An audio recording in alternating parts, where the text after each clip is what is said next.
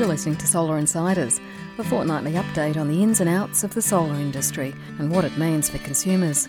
With Renew Economy's editor Giles Parkinson and leading solar industry veteran Nigel Morris. Solar Insiders is brought to you by Solar Analytics, suppliers of intelligent solar monitoring. Hello and welcome to a special episode of the Solar Insiders podcast. We're actually in Sydney. Um, I'm here with Nigel uh, from Solar Analytics. How are you, Nigel? I'm good, uh, Giles. It's just so weird. I'm not used to doing this face to face. It's going to be really awkward this week, I think. It's actually going to be really scary and possibly for our listeners as well. Um, look, the reason why we're here is that um, you guys are actually holding a bit of a party for the um, solar industry ahead of the Smart Energy Conference, um, which right. is going to be over the next two days. Right. Um, that should be quite an interesting conference. I think it's going to be great. Um, there's a lot of people in town who I haven't seen for a long, long time. Old guys, new guys. I met a guy today who's literally a year into the industry. Uh, so you know he's here to learn everything, right? He he he just it's all new to him. And i said your mind is going to be blown over the next few days. It's going to be great. Well i think all our minds might be blown a little bit. Um, i'll tell you what um, has blown my mind in the last week or so. One well two things really. One is just the extraordinary uptake in rooftop solar that we're continuing continuing to see 350 megawatts in the first three months, which is by far the biggest um, in Australia so far. In fact, it will just make it the biggest boom in solar in the world. Yeah, um, ever. But that's right. That's right. I think we're on track for everything this year. Um, uh, as long as the Monash group is kept under control, but that seems they seem to be, you know, uh, fulfilling their own destiny by, um, you know, sounding fairly stupid. Really.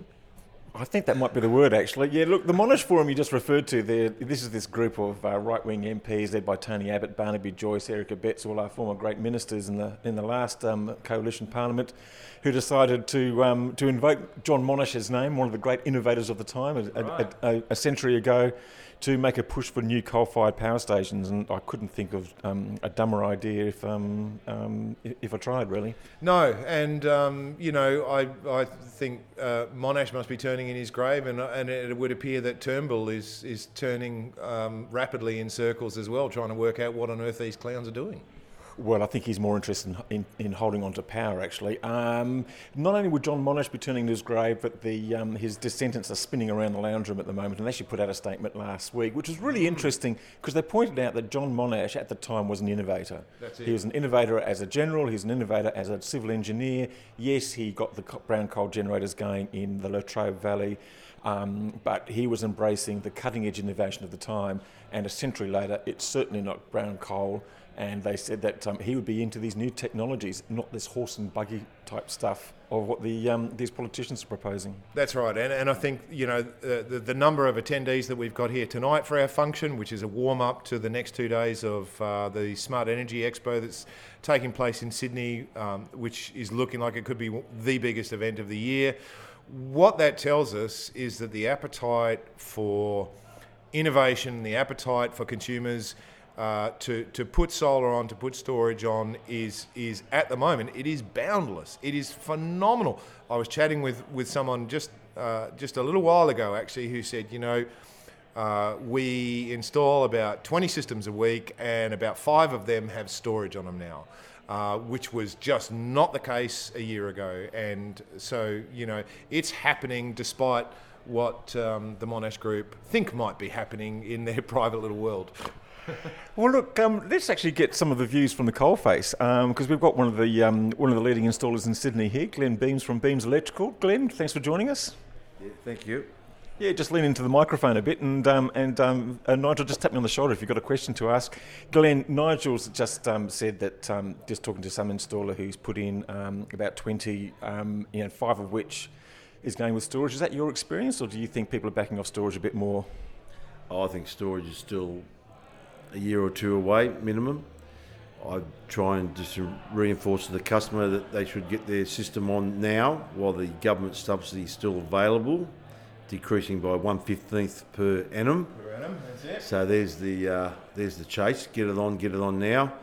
Uh, overproduce, don't be scared of overproduction because the feed-in tariffs are very attractive at the moment 15, 17, 18 cents, better than that, that, that's interesting, actually, because um, about that sort of overproduction, um, we are hearing that trend about people putting as big a system on their roof as possible. Yes, correct. You only get one bite of the cherry with solar at the moment. You only do it every 25 years, not every year. So uh, go big while you can.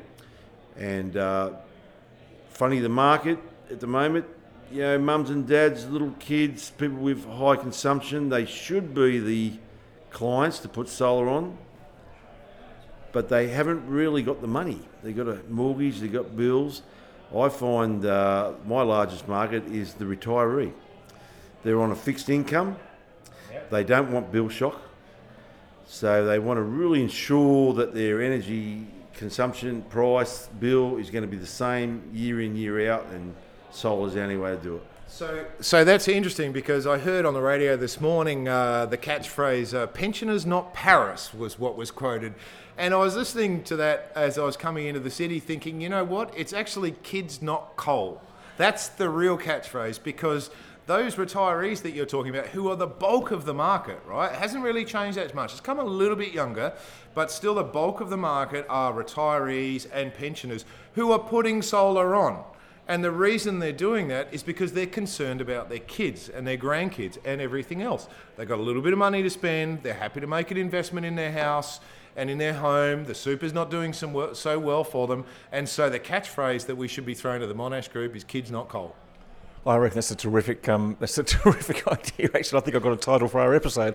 Um, Glenn, tell me a bit more about the market then. So you, you have got the pensioners. It's an interesting thing what you said about the young family with kids and not having the money up front. Geez, there's got to be a business case in there for someone to come up with a plan that sort of almost sort of puts in installations for free, yet gives that gives them some sort of discount. Um, because we know that solar and even and solar plus storage probably costs less than what people are paying from grid grid power now look, there, there, are sellers out there that will give you the product for free. In brackets, you owe someone money. That's the dearest way to get solar on your roof. The cheapest way is to pay for it up front. If you have to borrow that money from the bank or get finance from someone, that's your problem. Cash is king. If you get a signature on a line that says, here's your system, you owe us nothing, generally warning, you're going to have to pay a lot of money for that system. So I don't advocate that to any people. I advocate if you if you can't afford solar, then you probably shouldn't get solar. Yeah. You know, why go and uh, you know sign a contract? So that's that's the first thing. The second thing is solar analytics devices. That's why I'm here. They're a good product. They're they're here for a reason. They give people power to look at their consumption, their habits when they're using power, why they're using power. Will solar work for me? Will it not? All the problems can be answered with the device. Put it on first, ask the question second. That's my attitude with the device. They're easy to install, uh, they're Australian made. I can't see any reason why they shouldn't forge ahead. Data is king, Nigel. Data is king. Data is king. In fact, we love data. We've got stickers out there. You can take 10 home with you tonight, Giles. What's really interesting to me, though, apart from the great plug that Beamsy just gave us, is Glenn is, is one of those salt of the earth installers who is really about just delivering the best possible savings that you can get on a solar system, right?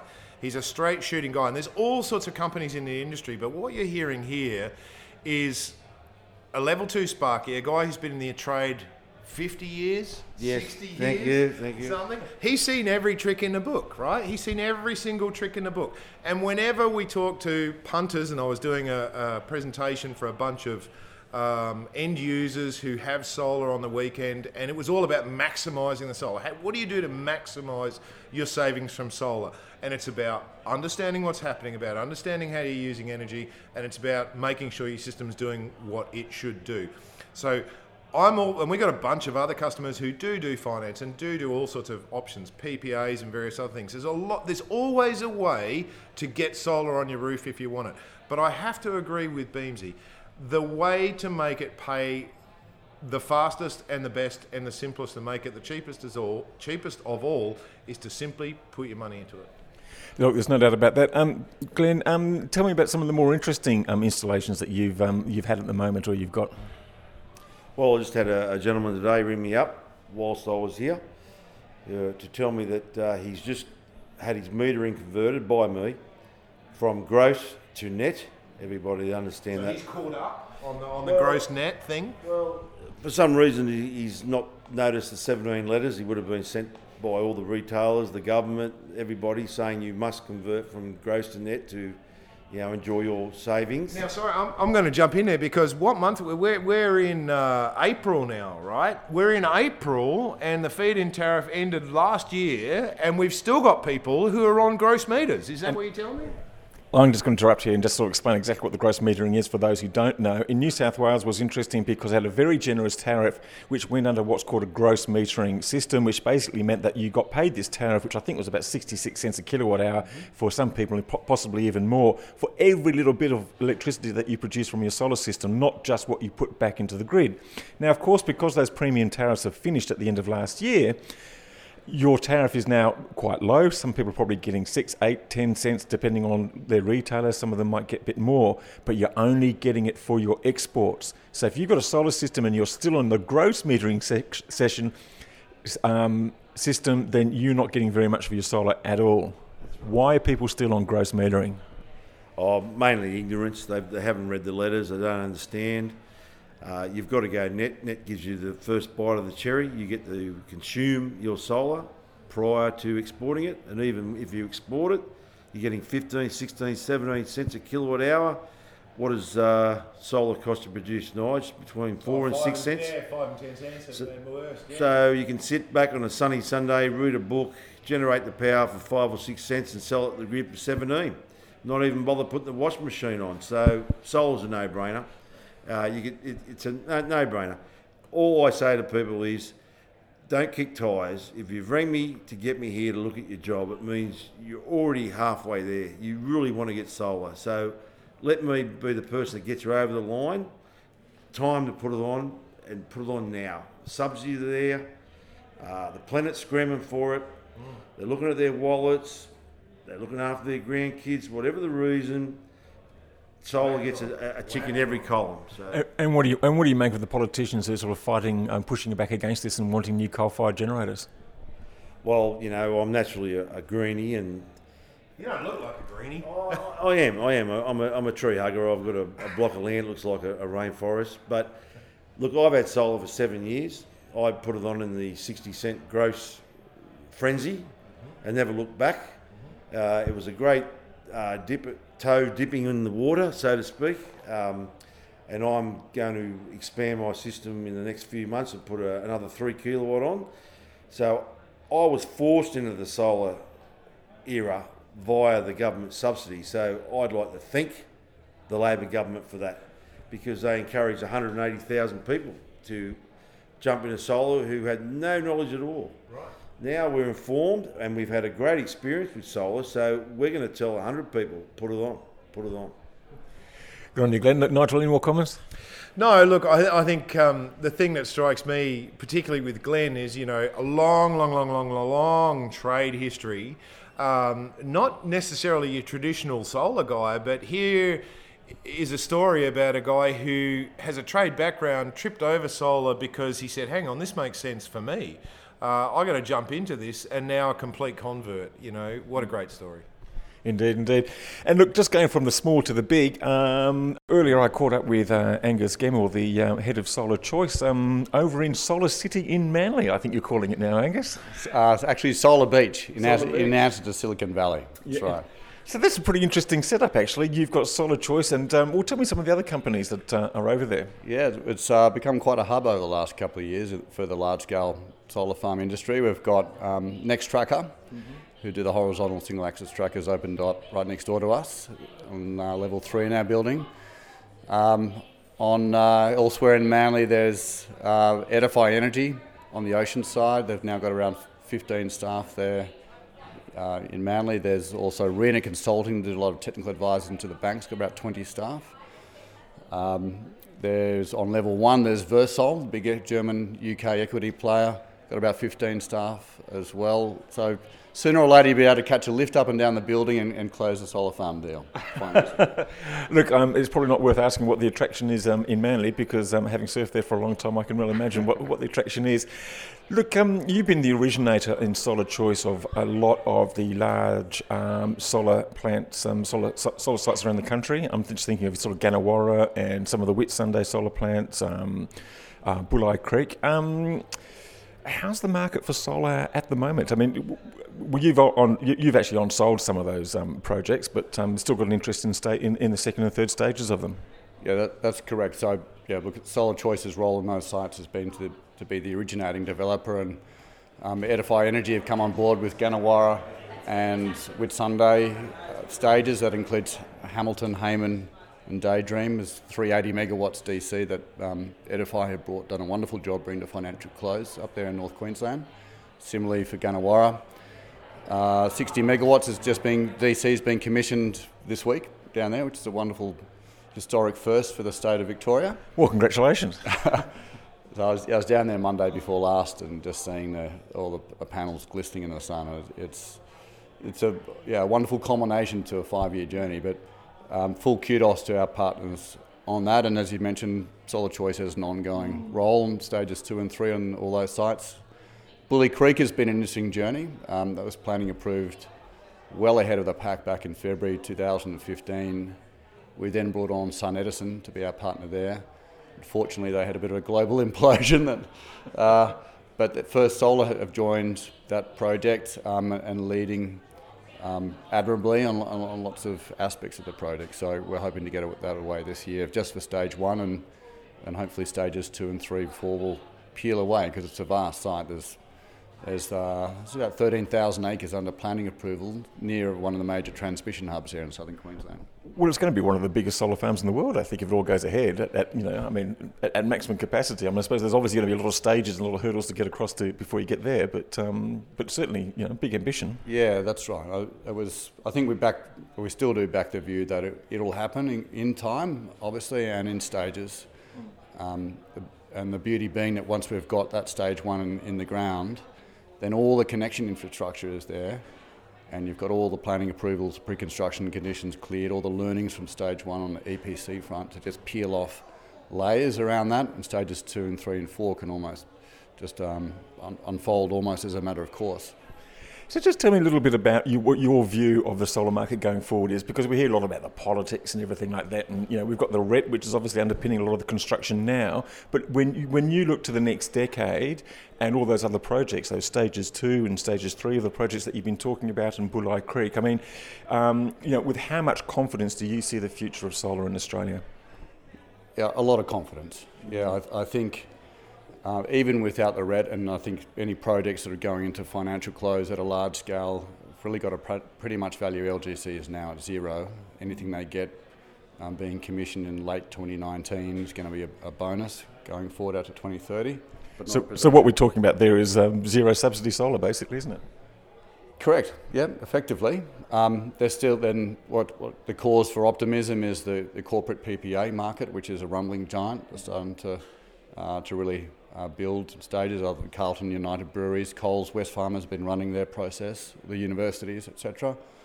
Um, so that's plenty of um, encouragement there, but uh, more at a higher level, I guess you've got um, the phenomenon in Australia of a, a, very old fleet of coal-fired generators, um, all um, predominantly in the sort of 30 years plus range, and there's got to be a solid retirement plan, and no one can see, I don't think, economically, um, new large-scale coal ventures getting up. Um, and the banks, I think, have done their pivot about 18 months ago, and they know where the smart money is going, and it's definitely not going towards new coal. So, new solar and wind plus storage will be it going forward. There you go. Well, look, I'll let you get back to the party, um, Angus, and thank you very much for sharing your insights with us. Uh, thanks, Giles. Good to catch up, mate. So, Nigel, we um, just heard from Angus Gemmell um, about large scale solar. Um, time to move back into small, um, in, um, in, industrial and small commercial solar. Um, that's been one of the big takeoff markets in the last in the last in the last year, basically. It's been a long time coming, Giles, but uh, finally, commercial is booming. Tens of thousands of systems out there, and it was great to hear from uh, Beamsy earlier on talking about how you know if you've got the cash to spare, then you know you can you can turn around a solar payback really really quickly. But of course, not everyone has the cash to spare, and if once you get into commercial, like we see in the market today, uh, with booming demand from businesses. Uh, it doesn't make sense for a business to necessarily use their cash. They need that for a rainy day. They need it to buy a new piece of equipment or, or, or get through a, a dip in the market. And so that's where the opportunity arises for financing and even better for PPA. And that's a good point to bring in um, our next guest, uh, Jay Howard from uh, Juice Capital. Thanks for joining uh, Solar Insiders. It's good to be here. Thanks for having me. Well, it's a pleasure for you to be here um, with the celebrations here at Solar Analytics Party. Um, so, Jay, look, tell us about Juice Capital and what you do. Basically, um, you install solar systems on the rooftops of small businesses and sort of um, and and even sort of bigger corporations. You own that equipment and you basically sell the electricity, um, presumably for a significant discount from what they would normally pay from the grid. You got it. You just hit it on the head. I think I think I need to should I go back out to the party? no, no. You can tell us about what your reading is of the commercial market. Is it taking off as we're led to believe? Look, it clearly is. We've been waiting for it for a long time. Everyone you talk to is talking to customers and trying to close deals. And fortunately, businesses are making decisions in this area right now, whereas the, the process, it was taking a long time to get small and large businesses to actually make a decision on whether they should put solar on their roof. But there's decisions being made, which is a great thing. And what do you think is that? Uh, is it, what's what's triggering that? Is that just the continued rise in the prices of grid power, or is it the fact that these people are coming off contracts, or a mixture of both? Well, it's more. I think it's more than the mixture of both. It's, it's, it's just there's just so many factors that are coming to a point right now, which is leading to why salt, why, why there's a large take up in the, in the in the solar market. I'm not going to go through all the points right now because I'm going to be here till probably be here till one o'clock and that's okay. I wouldn't mind that's going okay. back. Wouldn't mind. Wouldn't mind. wouldn't mind going back out to the party. But um, and and Australia is such a big country with different um, pricing and different electricity bills and different stuff going on everywhere. So it's difficult to totally. However, clearly electricity prices have gone up. Clearly the cost of solar is drifting down.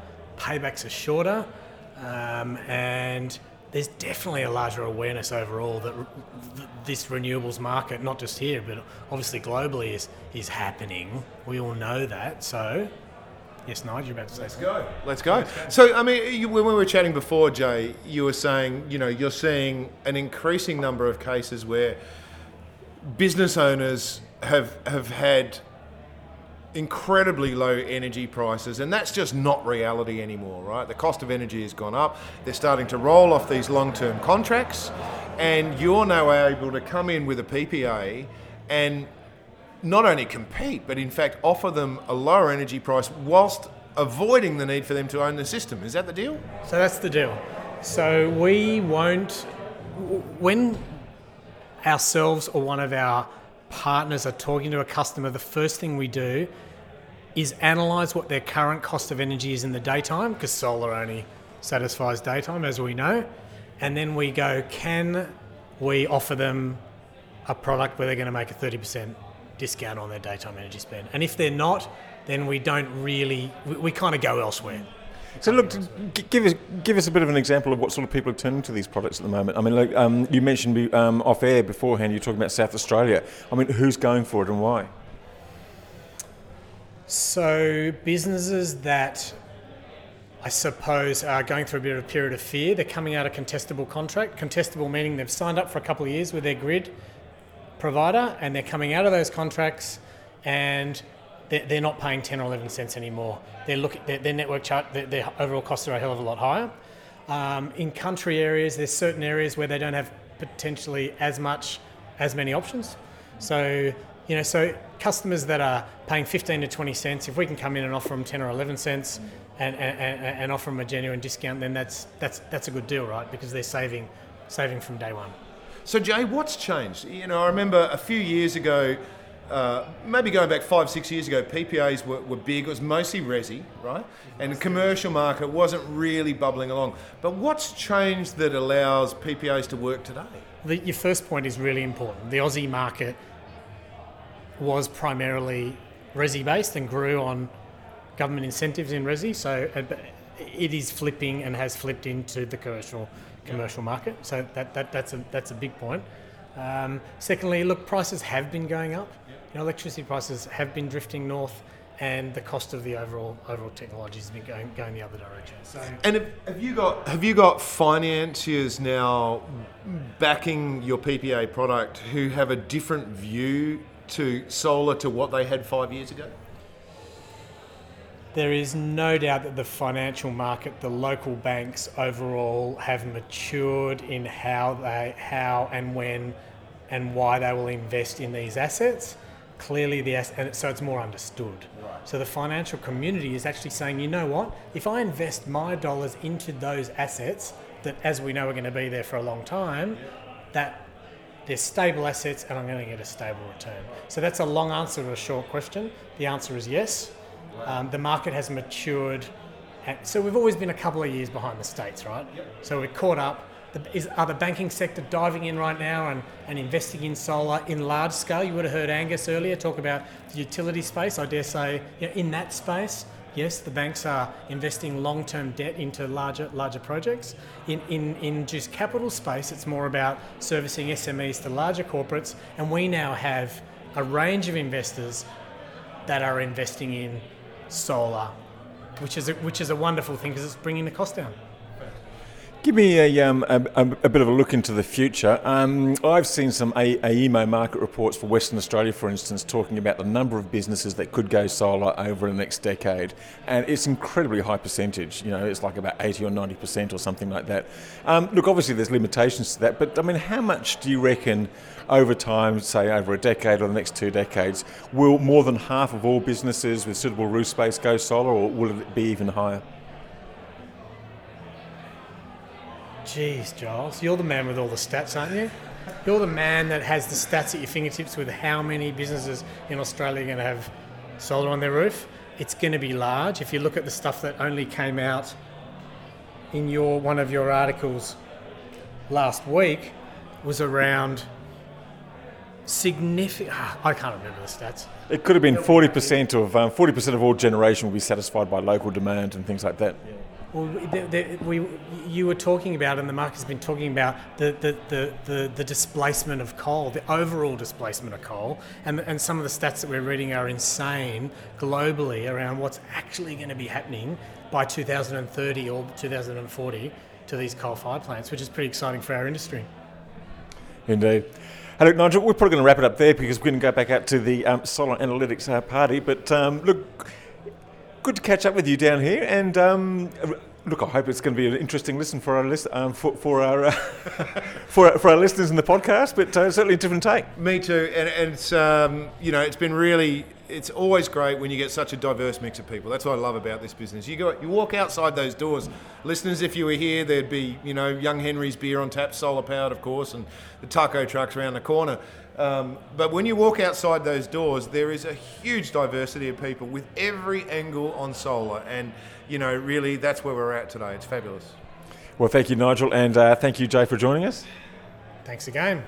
And uh, thanks to the listeners. And um, we'll be back again in a fortnight with an up- another episode and probably catch up from what we've heard over the next two days at the uh, Solar Conference. So um, thanks for tuning in. Um, tell your mates about this. Uh, leave a review um, on the website. Um, or on your favourite platform, preferably a favourable one after our efforts today at the uh, at the party and doing it more or less live. And uh, we'll catch you soon. Thanks a lot. Bye bye. Solar Insiders is brought to you by Solar Analytics, designers and suppliers of smart solar monitoring. By navigating the changing energy landscape, Solar Analytics helps increase solar performance and saves money. Visit solaranalytics.com.au, get empowered, and make the most of your home energy.